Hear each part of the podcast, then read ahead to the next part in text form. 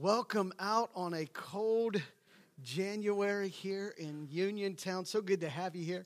And uh, thanks for joining us as we uh, uh, kick off our, our, new series called Radiate uh, here in 2017. If you have your Bibles, you can o- open them to uh, Philippians chapter 1, and uh, that's where we will begin today. The football coach had told his team to report to their first day of practice in suit and tie to the practice facilities. And uh, as he appeared, and let me just say, I, I, just had to. It was just one of those things I, I, had to do today. And I'm glad to see I'm not the only one. Uh, there's about three of us that, uh, uh but uh, where two or three are gathered, we'll just leave it at that. That doesn't really doesn't really matter but uh, no no connection other than it's just it's just fun exciting uh, today uh, i can get excited about football i can get excited about penn state i wanted to get more excited but they lost uh, I can get excited about the Steelers. We'll see what happens there. But how many know that if we're going to get excited, excited about anything, there's nothing more exciting than to know that Jesus Christ gives us life and life more abundantly and it overflows? Is there anybody overflowing with the joy of the Lord that makes life and gives life and gives more abundantly? Yeah, yeah. Some, I, I don't know what to, yeah, some of you, I don't know what we're supposed to do right there. That's. Well, if you're happy and you know it, just let it let it show. Football coach had told his students, his team, to show up in uh, their their uh, suit and tie to the first day of practice. And as they showed up to the facilities, the uh, to this college football practice, the uh, coach was there dressed as well and he took them into the practice facilities, and tables were set up with white linen and fine dining, and the spread was put out on the table. And uh, it was an odd way to begin a college football season and the practice and the, uh, the, the players thought it was odd, but no one would dare ask the question to the coach of what he was thinking or what he was doing. And they all found their seat and began the first day of their practice, the beginning of that season. As the coach stood there, he explained to each of his players, he said, We are starting with the end in mind. He said, At the end of the season, there will be teams who will qualify for a bowl game, and at that bowl game, they will be given an invitation to a dinner where they will be able to come and it'll be a nice dinner. And he said, I want you to know how to act when you get there. He said, We're starting with the end in mind. Our goal is to make it to our bowl game. And in, in that, the response of being to a bowl game, our goal is to be ready for the dinner that comes with the bowl game. He said, We're starting with the end in mind. This is 2017, and we're starting the first series of our new year with the end in mind. And this is our goal that we would radiate, that we would move out from where we are and be able to expand and spread in our life, that the hope of Christ that is in us would also work through us, that this would be a year of radiating, a year of expanding, a year of seeing God do even more, working through us for His glory. We want to, we want to start with the end in mind painting the picture of what that looks like, of preparing our hearts so that when the end of 2017 gets here, we can look back and say, Look what God has done. Look at the new places God has taken us. Look at the things God has done in us, the things that God has taught us, the things that God is doing in us, that we can see the work of God radiating through us. This is our desire. How many want to see God work in our hearts, in our church, and do greater things in our midst for His glory? Anything that radiates, it means to extend or to move out from the center. And we want that to be what God is doing in us, that it would not just be what God is doing in this place, but is what God is doing through this place. Not just what God is doing in your life, but what God is doing through your life. It is good, we said last week about the importance of acknowledging blessings, but blessings are not just those things that come to us. But when we really give the definition to blessing of not what just comes to us, but what goes through us, that we're blessed not because we have something, but we're blessed because God is doing something through us for His glory. You can count blessings by what it is, by things that God is doing, do, bringing to you. And those are blessings, but you will count even more blessings when you identify what God is doing through you. Because even the difficult things can be seen as God's working in our life, and He takes what is difficult, what does not not look like a blessing and causes that to produce something for His glory. That we want not just God to do things to us and in us, but we want God to do things through us. If that's your desire, would you just shout amen this morning? If you say that is the heartbeat of this new year, amen in Jesus' name, the 2017 would not just be a year that God does things in us, but that God would do things, even greater things, through us for His glory. In Philippians chapter 1, well, I want to take a look at that, and, and this morning, as we as we look to see this this work take place, we call this radiate. And uh, let me just give you a picture uh, of of what this is about. And here's the picture. You might think of a radiator, uh, radiator, radiator. I don't know. Say what you want.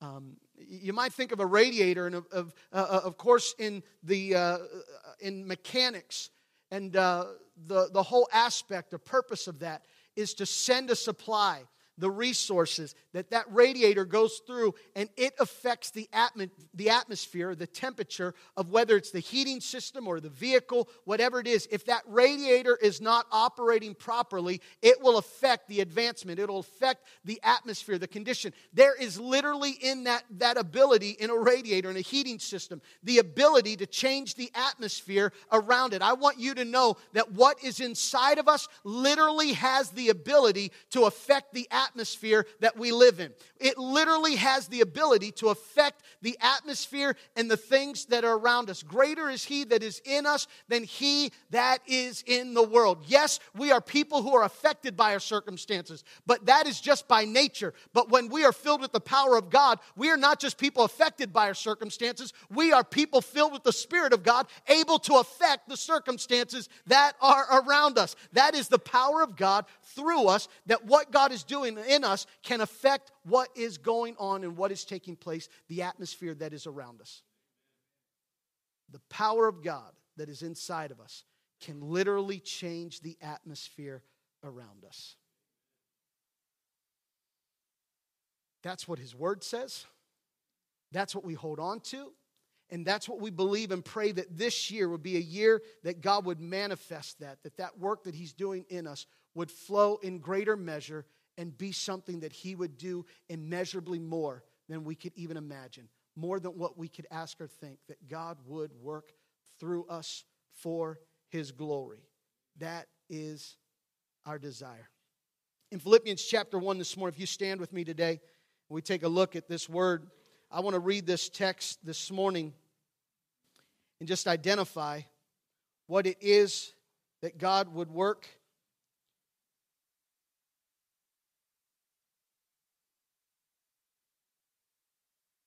in Jesus' name. Philippians chapter 1. This is Paul's letter. Paul, uh, he, we say that a lot when we start to read out of the New Testament. Paul writing a letter. He did that a lot, didn't he? Here's what he says in uh, Philippians chapter 1, starting with verse 20. He says, For I fully expect and hope that I will never be ashamed, but that I will continue to be bold for Christ. I'm, I'm, I'm going to start back up again.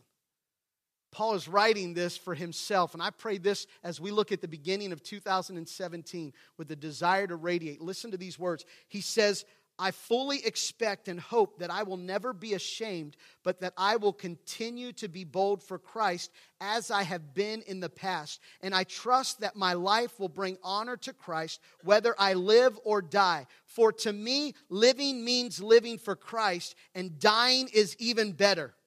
But if I live, I can do more fruitful work for Christ. So I really don't know which is better. I'm torn between two desires. I long to go and be with Christ, which would be far better for me, but for your sakes, it is better that I continue to live. Knowing this, I am convinced that I will remain alive so I can continue to help all of you grow and experience the joy of your faith. I want the, this, this verse 25 is what I want to uh, want to look at today. He says, I'm convinced that I will remain alive. Somebody say, remain alive. Look at your neighbor, tell him, look alive. Look alive. I will remain alive so that I can continue to help you grow and experience the joy of your faith. I want to share for the next couple minutes from this title just simply this remain alive. Just as Paul says that we would remain alive. Father, bless this word. I thank you for your spirit. I thank you, God, that you are working beyond our own abilities. So, Father, we just ask you to take control. We give you control. Have your way. Do what you desire. Lord, let it not just be words that are, that, that are English words in a dictionary, but Father, let it be the anointing of your spirit that speaks, that our hearts would hear, and not only hear, but that we would respond. We ask this for your glory in Jesus' name. And everybody said, Amen and amen. On your way to being seated, just high five someone and say, Here we go. You can add Steelers to the end of that if you want to. Here we go. Here we go. Remain alive. Sounds like somebody just wanted to break out in a song right there. And wisdom is being ready to respond in every moment of life. And I'm glad you came to church this morning because your desire was to gain wisdom. You wanted to come today to hear something that the Holy Spirit might encourage and, and speak through His Word and just this time together. And I, am believing God that He'll speak through this scripture and through this Word. But just, uh, just in case you don't get anything else out of it, I want to give you some words of advice. I found it from the National Park Service. Here it is. You don't have to write this down. Just remember this some words of advice, wisdom to be ready. Here's what it says If you are attacked by a brown grizzly bear, Leave your backpack on and play dead on the National Park Service.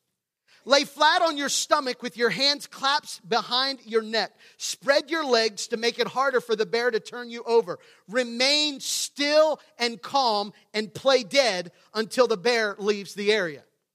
Fighting back can intensify the attack of the grizzly bear. This morning, if you get attacked by a bear, play dead. It's your best chance to survive. Just lay there and wait for that bear to run away. Because when you're being attacked by something greater than you, your only choice is to play dead. But when you're called to be on the attack because something is greater in you than is around you, it's not a moment to play dead. It's the moment that we are to remain alive. Too often, what we do in our faith is we are affected by the world that's around us. And when we feel the threat of what's around us, we tend to play dead when we were called to remain alive. We tend to play dead and take a silent road that we play dead because we're afraid of the threat that's around us. Fear will cause you to play dead, but when you know the power of God that is inside of you, you don't have to remain calm and play dead. You remain alive and allow the work of the Holy Spirit to penetrate in you and through you so that we might see an impact in the world that we live in. That we would not be a people crippled by fear playing dead. That we would not be a church dead, not, not a church of people that are just going through the motions, that we have a form of godliness, but that we would remain alive in our faith. Look alive this morning. Look alive because the cross is, is empty and the grave is empty. He is seated at the right hand of the Father. Look alive today because He conquered both death, hell, and the grave. Look alive today because He said, Perfect love casts out all fear. Look alive today. You might be looking at circumstances and situations and it makes you feel like curling up, laying on your back, and playing dead so that it can't hurt you or harm you. But I want you to know this morning Look up, your redemption draws nigh. Allow the joy of the Lord to be your strength and remain alive no matter what it is because He promises to bring you through, to bring glory to Him. He will accomplish that which He started. So look alive and remain alive because He is for us and not against us. Holding on today in this day, if we are going to radiate if we're going to radiate the hope and the presence of God and the Spirit of the Lord, if we're going to affect the atmosphere that's around us, it will require us to remain alive. Dead things don't produce anything. It's in our lives that we are alive, that we are anticipating, that we are looking forward to. Is your faith alive this morning? That we would be alive, that we would, that we would stop playing dead in our communities, but that we would be alive in the places of our influence. Is your faith alive? Not on Sunday when you come to church, but what is your faith? How alive is your faith when you're when you're at home in your marriage relationship, in, as children with parents? How is your faith? Is your faith alive in circumstances when you're not getting the best of news, when you're walking through your school and you have an opportunity to shine the light of God's glory, to make a statement of faith, not of arrogance, but a statement of truth? Is your faith alive or are we playing dead in the world that we're around because fear overtakes us and makes us feel like laying on our stomach with hands over our head and hoping for the best, just playing dead? But He didn't come to bring a church to just play dead, He came to take a people who once were dead and bring us to life. That we would remain alive in what He has done. The Bible says in Ephesians chapter 5, verse 14, he says, Wake up, O sleeper, rise from the dead, and Christ will shine on you. If someone's sleeping this morning, would you just nudge them and wake them up today? That's your job. You've got that job. Now, don't pay all the attention to them. If just, uh, just notice every once in a while. Or if you hear a snore, that's a good moment. You want to, for their sake as well, just bring some, uh, some help into that, that matter. But wake up. Here's what he says He says, Wake up, O sleeper, rise up from the dead and Christ will shine on you. Let me tell you why that's important. Because if Christ doesn't shine on us, we have nothing to shine to a world. It is Christ shining on us that allows us to reflect His glory through us. It is Christ shining on us that allows us to reflect His glory into the world that's around us. Wake up, O sleeper. Wake up. Rise up from the dead. Don't allow yourself to play dead in a world because you're, you don't want to offend, you don't want to hinder, you don't want to cause difficulty, you, you don't want to speak truth in the matter because you don't know how they're going to handle it. Speak the truth in love. Remain alive. Let's not be a people who are dead in the world that we live in, but let us be like Paul this morning and remain alive. Just one more time, look at your neighbor tell him, look alive. Look alive. Look alive. I want to give you three things this morning. Just from this, this word today as, as, a, as an encouragement to us from Paul's life. He says this He says, I will remain alive. I want to challenge us to allow our faith to intensify, to grow, and that we would see impact God working through us. I want to give you just a couple things this morning that I believe are, are crucial if we're going to remain alive in the day that we live in. When darkness falls upon the place, the darkness is not greater, it's that the light is not shining properly. Darkness does not overcome the light, light removes itself from the darkness. Light gives way to darkness. Darkness does not overtake the light, light gives way to the darkness. But when light shines, the darkness cannot help but be affected as it radiates and as it goes forth. Let me give you this morning, if, if we're going to remain alive, some words of, of encouragement to remain alive. Here's number one. You can write these down, or maybe if you're following along on, on YouVersion, you'll find them there on the live event.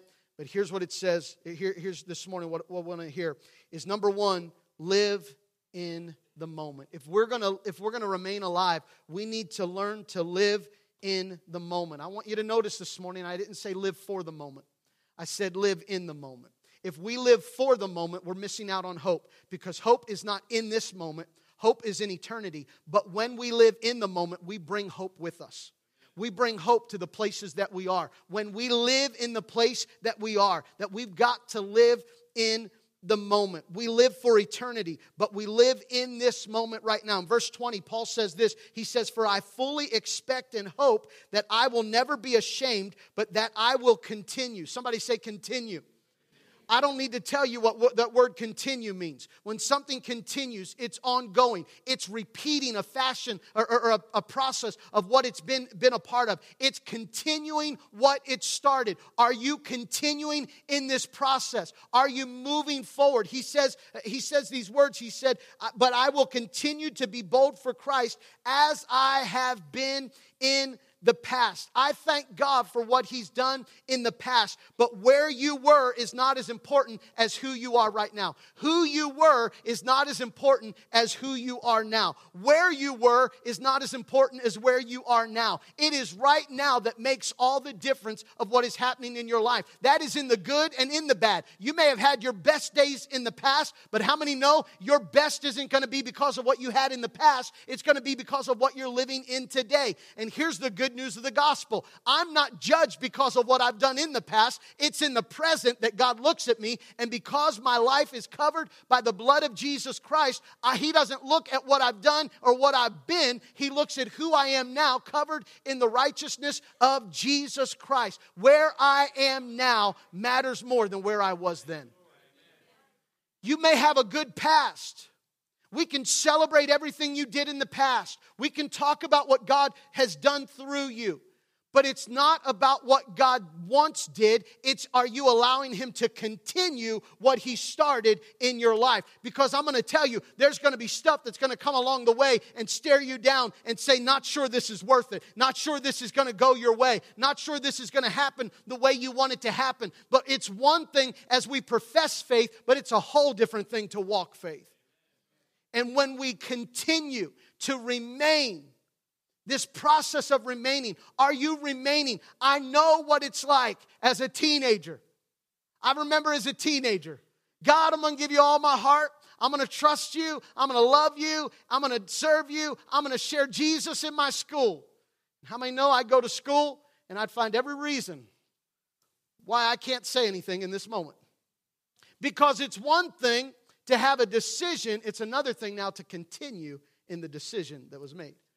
That's a practical we all might be able to relate to, but it doesn't matter if you're a teenager or not. It's the process of what is it that we're continuing. Are you living in this moment or are you living in your past? Are you living in the moment today or are you living in your past? That might be your past that says, I've done too much wrong. My past is too bad. There's too much I've done behind me. I can't. Listen, whatever your past has been, the blood of Jesus washes it away. We don't live in the past. Here's the other aspect you might be living in your past, m- recalling all the things that you used to do, the way God worked, the way God did things, the way things happened, and you're constantly stuck in your past. The question is, are you continuing today? Are you continuing what it was in the past? Is there a continuing? Are you living in the moment or are you stuck somewhere back behind you? Are we living in this moment right now? That today, what God is doing today, what it is that God wants to accomplish today. Ephesians chapter 5, 16 says, Make the most of every opportunity in these evil days. If where you are if where you are is not greater than where you've been, it may be that where you've been was only a facade to put off or project a good impression on people. It is a scary thing when our relationship with Jesus can be limited to just a projection and not a life changing process. We can speak of where we've been but what I've learned about where I've been is that God was only bringing me through things so He could work in me some things that needed to be dealt with in my life. God is constantly at work developing and bringing us into a place of life change and transformation. I'm not afraid to tell you that 2016 was not my favorite year, but it was a year that God did a lot of great things. Because in this past year, God revealed some things in my life. I've always known my insecurities, but God really hit the finger or put the finger on where the cause of my insecurities have been. And I've lived in this process knowing Jesus, loving Jesus, but God brought to light some things that needed to be dealt with. And you know how uncomfortable it is for God to pull about some things that need to be dealt with in your life? Some things you wouldn't even think were there. I'm a preacher. I've served Jesus since I was seven years old. I'm a second generation preacher. I come from a very good home. My parents are still together. We had a great thing. Everything went well, but my dad is still from Adam, and we're still affected by the things of this world and a process. And I learned a way of thinking that just became accustomed to my way of thinking, and it was just my natural default of how I looked at things, how I handled. And when I felt the pain of insecurity, it was a default of how I would run or try to deal with it. But God dealt and put a finger at a point and said, This needs to change. This needs to be dealt with. And when that comes to the surface, ah. Now, if you've got it all figured out and you've got it all put together, then you're, you're a long shot ahead of me. But in my 32 years of walking after Jesus and learning how to be a disciple of Jesus Christ, He's teaching me that there comes places where it's not enough to just keep a facade and make it look like everything's been good according to the past, but to allow it to be all in the open and say, God, it is only by your grace that you work in the issues and the dysfunction and the messed up place that I am and who I am and who I'm from. But I thank God that what I've been is nothing compared to who you are at work inside of me. Don't run away from the stuff that's ugly in your life. Embrace what God is doing and let Him transform you from the inside out so that you might be like you've never been before. Or else you just keep pushing down and never dealing with what needs to be dealt with and constantly remaining and living in the point of your past, but not continuing in the process of what God wants to do in you. He cannot do anything through us until we allow Him to do something in us. And I'm glad that I'm a part of a church where God is doing something in me and through me. I'm glad to be a part of a, a house of grace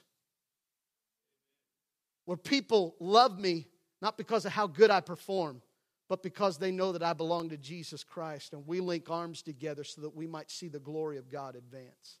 I'm glad that I'm a part of a church that doesn't judge because of measuring up to the certain look and the certain style and the certain way and the certain things. I'm glad I'm a part of a church that says this is all about Jesus Christ. And when we know Jesus, He does the work on the inside through the work of the Holy Spirit. And if we just keep moving towards Jesus, we cannot help but be changed because of the power of God at work inside of us. If we're going to remain alive, we've got to live in the moments. Sometimes the moments that aren't the nicest. Sometimes the moments that I've got to confront, hey, this needs dealt with. But if I've where I am today is not greater than where I've been, it might be that I've been more of my life with Jesus is a projection than really a process of allowing God to make me more like Him. Don't ever let your relationship with Jesus just be a projection to make it look good. Hey, if you came to church here to find a date, you came to a good place, but don't fake it. Don't fake it just to get one of God's good ones on the inside. Don't come to church looking for something and just putting on a facade, making it look good. But then when it's time to deal with the stuff that's really on the inside, uh,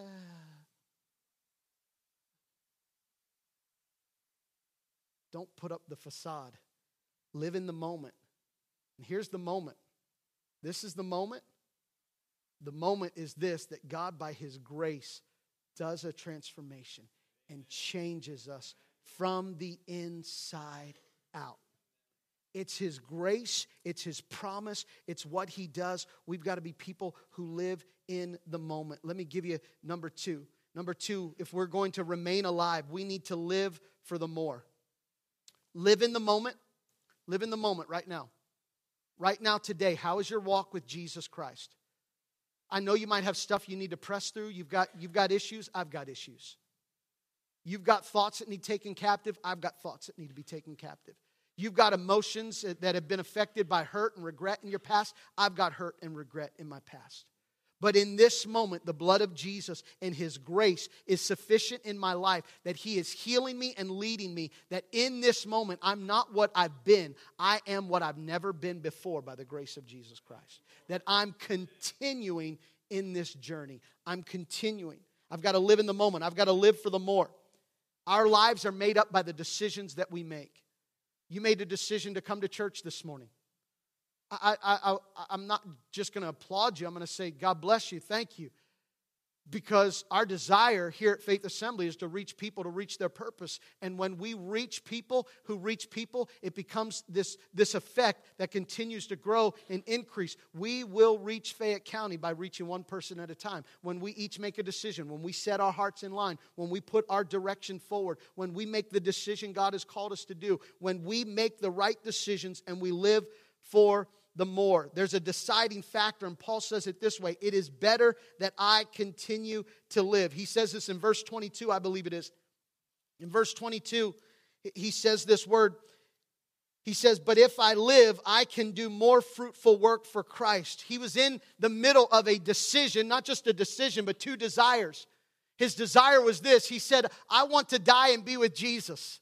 You're talking about Paul who was in prison in chains for preaching the gospel. Paul says, I would much rather just die and be with Jesus. He said it this way. Maybe your translation says, For me to live is Christ, but to die, that is much gain. If I would die, I'd be in the presence of God. He wasn't suicidal, he wasn't morbid. He knew the hope that he had was not what he would experience in this life, but the hope and the promise of what he would have with Christ. He said, But I decide to remain. He said, I'm convicted convinced that I will remain alive because it's better for you. He said it is more fruitful. Are we making a decision for that which would bring more fruit and more glory to God? Because we're in a place of decision every day, and it comes down to this we make a decision. Are we going to do what we want or what God wants?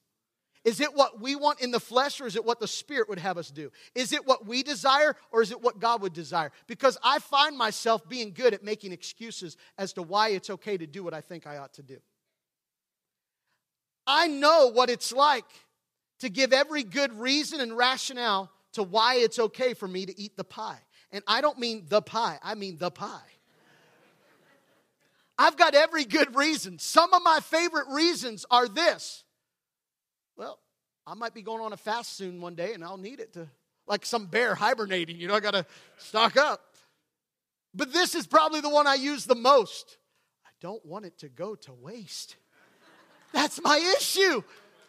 My mother never even had to say to me, the kids in Africa. That was never a thing, but somehow I convinced myself I better eat this so it doesn't go to waste because people, as if that's going to help the hungry people. It's not helping the hungry people, and it's sure not helping this person. But I've convinced myself this is the right thing to do. Why? Because my mind is naturally geared to convincing me to what the flesh wants. My mind is in the process of becoming like Christ. Here's the thing, and I believe next week, talking about uh, spontaneous combustion, that if we're going to radiate, it becomes spontaneous, that we move. And you're going to hear that sermon next week. But I believe that it's important that we learn to not allow our mind to just rationalize things, because when we do, our mind will always convince us as to why it's okay to do what the flesh wants. Every time I go on a fast, my mind will convince me of why it's okay to break and to cheat the fast. I, my mind rationalizes and I come up with good reasons because I am so connected to my flesh. But if I'm connected to my flesh, the flesh only produces excuses, but when I'm connected to the Spirit, it produces power. I want to ask you today are you remaining alive? Are you making more excuses? Do you have more excuses or encounters? Do you have more excuses or encounters? Are you encountering God in, in ordinary places? Or have you created a list of excuses as to why you're not seeing God work in your life and in your situation? Are you creating a list of excuses of why it's not happening? Sometimes our excuse can be someone else's fault, it's their fault. My prayer life would be a lot better if it weren't for my wife. I'd really be able to connect with God if it, if it weren't for, for the, the, my, my work environment. You, and all those things are, are excuses that we've rationalized to not remain alive in Christ, but rather to just play dead. Just play dead. Just play dead. It'll go away. Hopefully, we'll just survive. But God didn't call us to be a people who survive. He called us to be a people who live in the power of His Spirit, that we would live for the more. Are we being more fruitful? Or are we just producing excuses?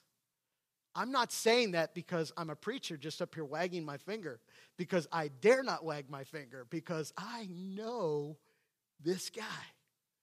I know. What is it that we can make excuses? I, I, I need to shine a light in my school. Well, I don't want to I, I don't want to do that because I don't want to push them away. Oh, so we never show them the light so they can find the way. Because we're afraid the light might push them away. I make excuses for why I don't tithe. I, I, God, I, I would give you 10%, but I'll wait till after the bills are paid, and then I'll give you the leftovers. I'll wait and see how this works. Here's one thing I've learned is that the longer I let it process in my mind, the more likely it is I'll talk myself out of what God's called me to do. Because my mind is naturally geared to line up with the flesh. But the mind that immediately responds lines up more with the spirit the spirit that will, that will respond to what God is saying, to what the Word of God is saying in our lives. That the flesh will produce excuses, but that the Spirit produces power. And may we not produce excuses in our lives, but may there be a power of God. Let us not play dead in the world that God has placed us. Don't play dead and ignore and just hope that someone else will bring the hope. Don't go to your workplace and think, well, someone else or that's what the preacher gets paid for. Or I sent my money to a televangelist, maybe they'll listen to it. But that God would use us, that we would remain alive, that we would live in the moment, we would live for the more. Let me give you the last one. That we would live to multiply. That we would live to multiply. Paul says this word, he says, I will remain alive so I can continue to help you grow. I will remain alive so I can continue to help you grow. Our goal, if we're going to remain alive, we need to live in the moment.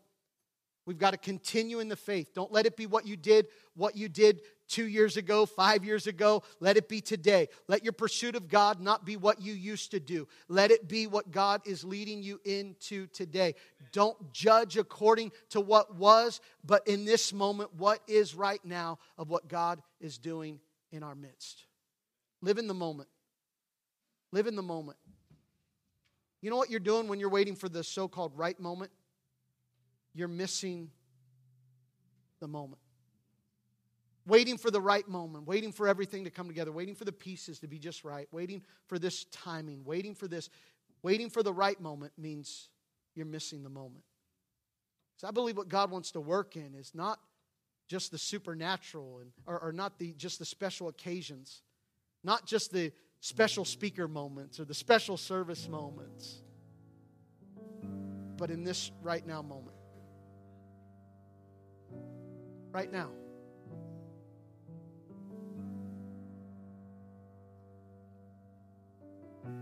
Everything that is needed for God to do a miracle is already here. In Jesus' name, cancer be gone. In Jesus' name, marriages be restored. In Jesus' name, back pain be healed. We don't need another time, something else, because in the right now moment, we have all that we need for God to do a miracle His power and our availability. I know the scripture says that there's certain things that, that this only happens with prayer and fasting. I know that. But at the same point, I can't just fast to make God do something. I don't fast to get God to do something. I don't fast to, to make him say, Uncle, Uncle, okay, okay, I'll give it to you. No, I fast in a way of saying, God, help me get out of the way so I can hear your voice and line up with what you're doing and what you want to do in this moment. All that's needed for a miracle is here. All that's needed for the supernatural is here. You say, Well, I don't deserve it. I've messed up. His grace is sufficient. It's not what you've done in the past, it's not what it's been. It's right now. Right now.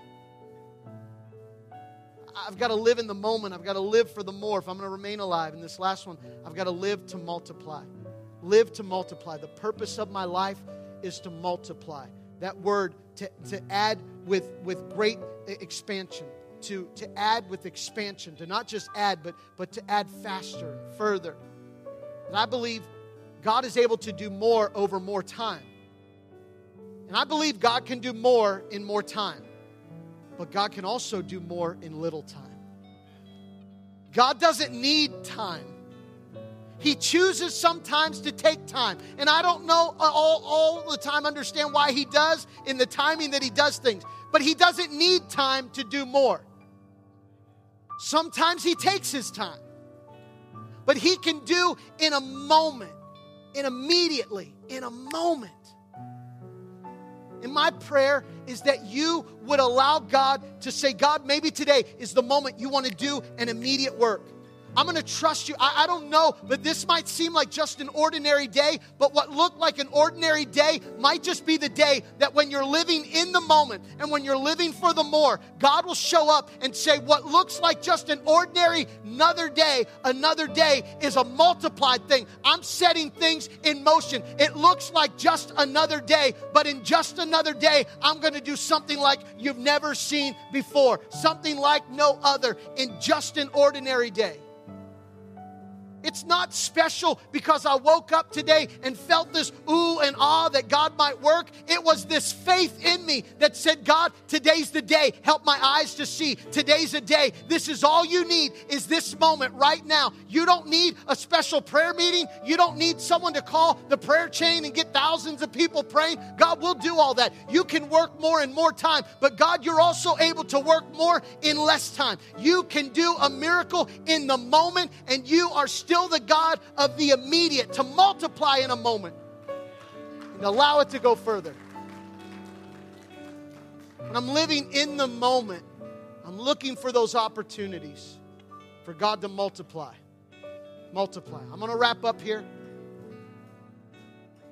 But I want you to hear the impact of multiplying.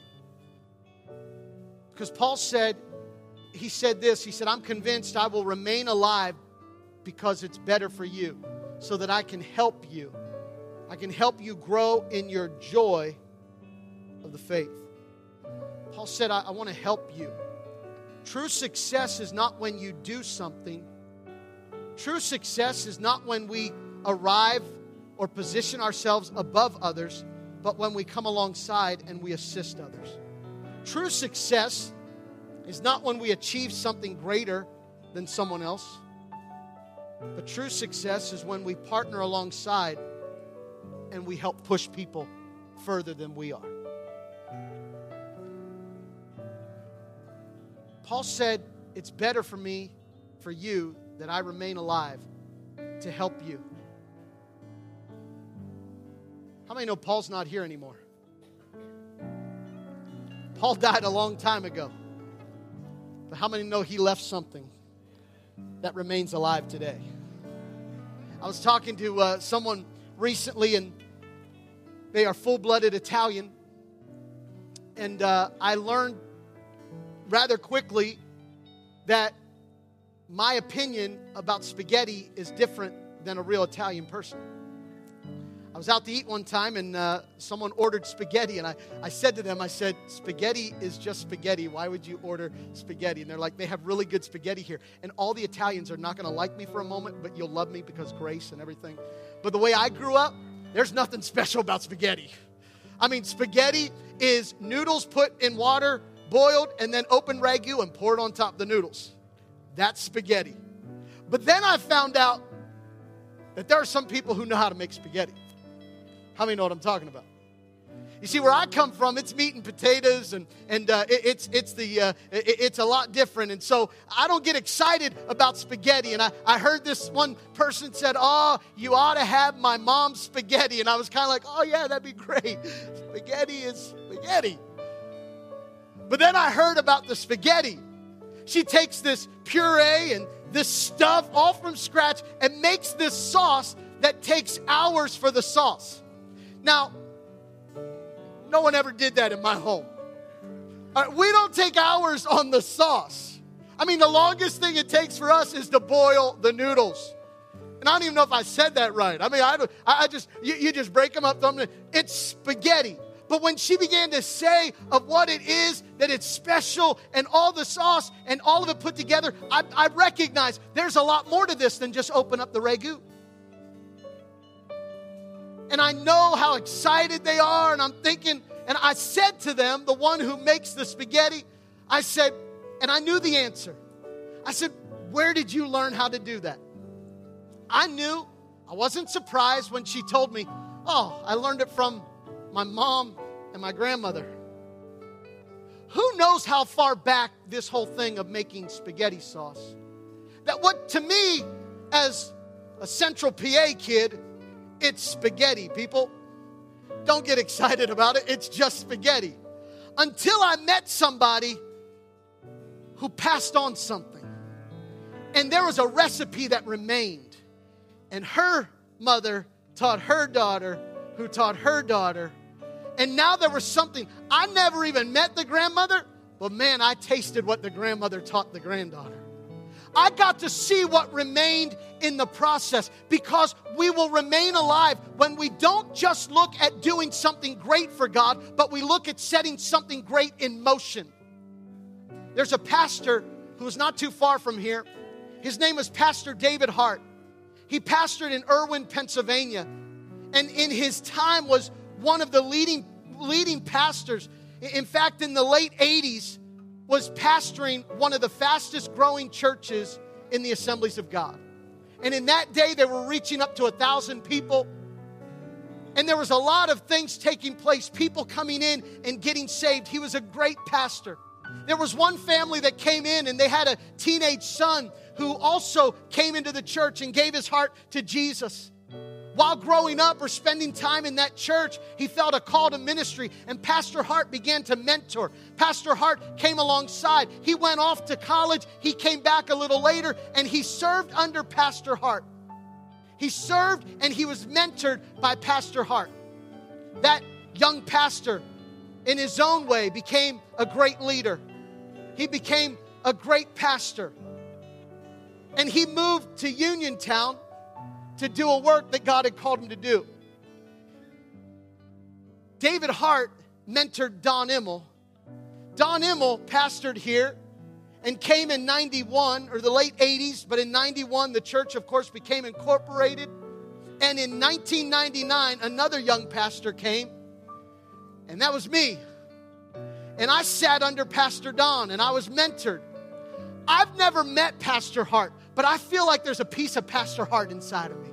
I've never met the man, but there was something that lived on. There was something that he imparted, something that he passed. And there's something that I've never met or seen the guy, but he passed on to someone who passed on to me. It is our job to leave this, not just leave a legacy, but to impart. Paul says to fan into flames the gift that you received through the laying on of hands. May we not just be people who do great things, but may we set great things in motion. It is not so much of what we do as much it is about who we make. I know I'm only 39 years old. I'm not as young as I used to be, but I know this as a 39 year old. The kingdom of God is not about me, it's not about my preference. I am already learning and finding people to train and to turn it over to because the kingdom of God will outlive me. It's not about me. It's time to raise up other people who can run further than I can run, who can who I can push further than I can go. I'm looking for the people that we can radiate and send and invest in because the kingdom of God is bigger than me. It's time to multiply.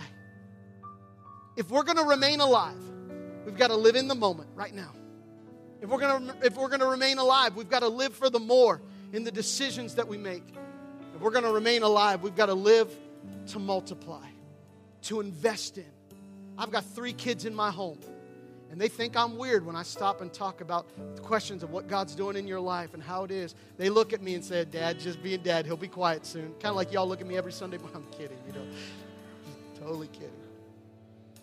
But I'm the dad who says, Hey, so what's God doing in your life?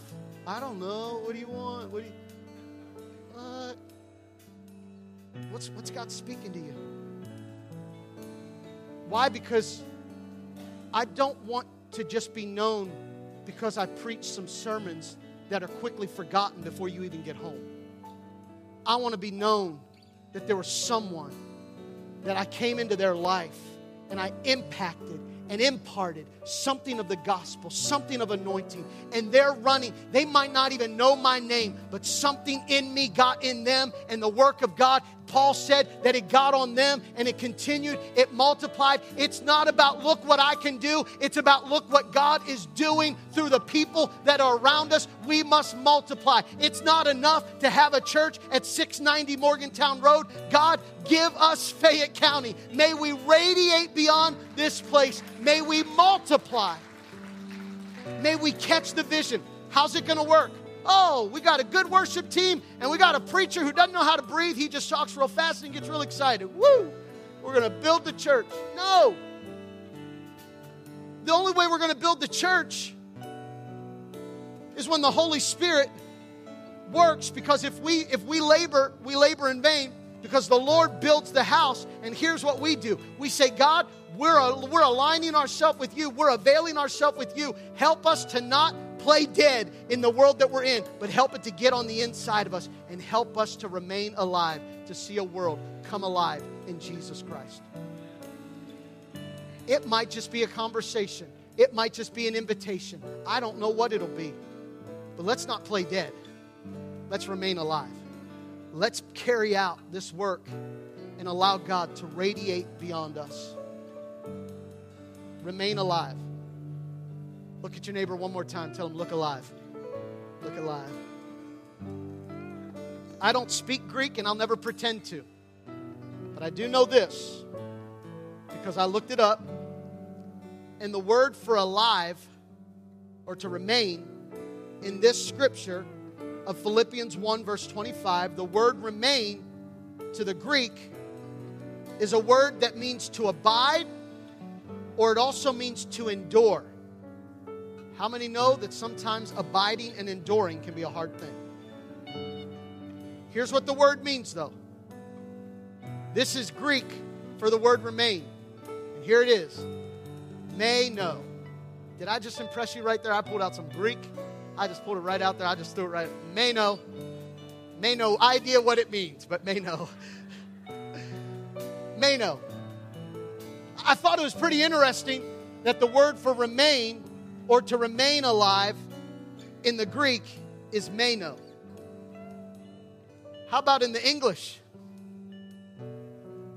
Me? No. Isn't it interesting that in order for us to remain alive, to abide, to endure, to radiate, it means we're going to have to be able to say, God, not about me. Me, no. You, yes. Not me. Some of you like, that, that, that just sounds funny. Well, you're going to remember it when you go home. And you're going to start speaking Greek. Well, hopefully. When the devil comes along and says, hey, this isn't going to work, it's not happening.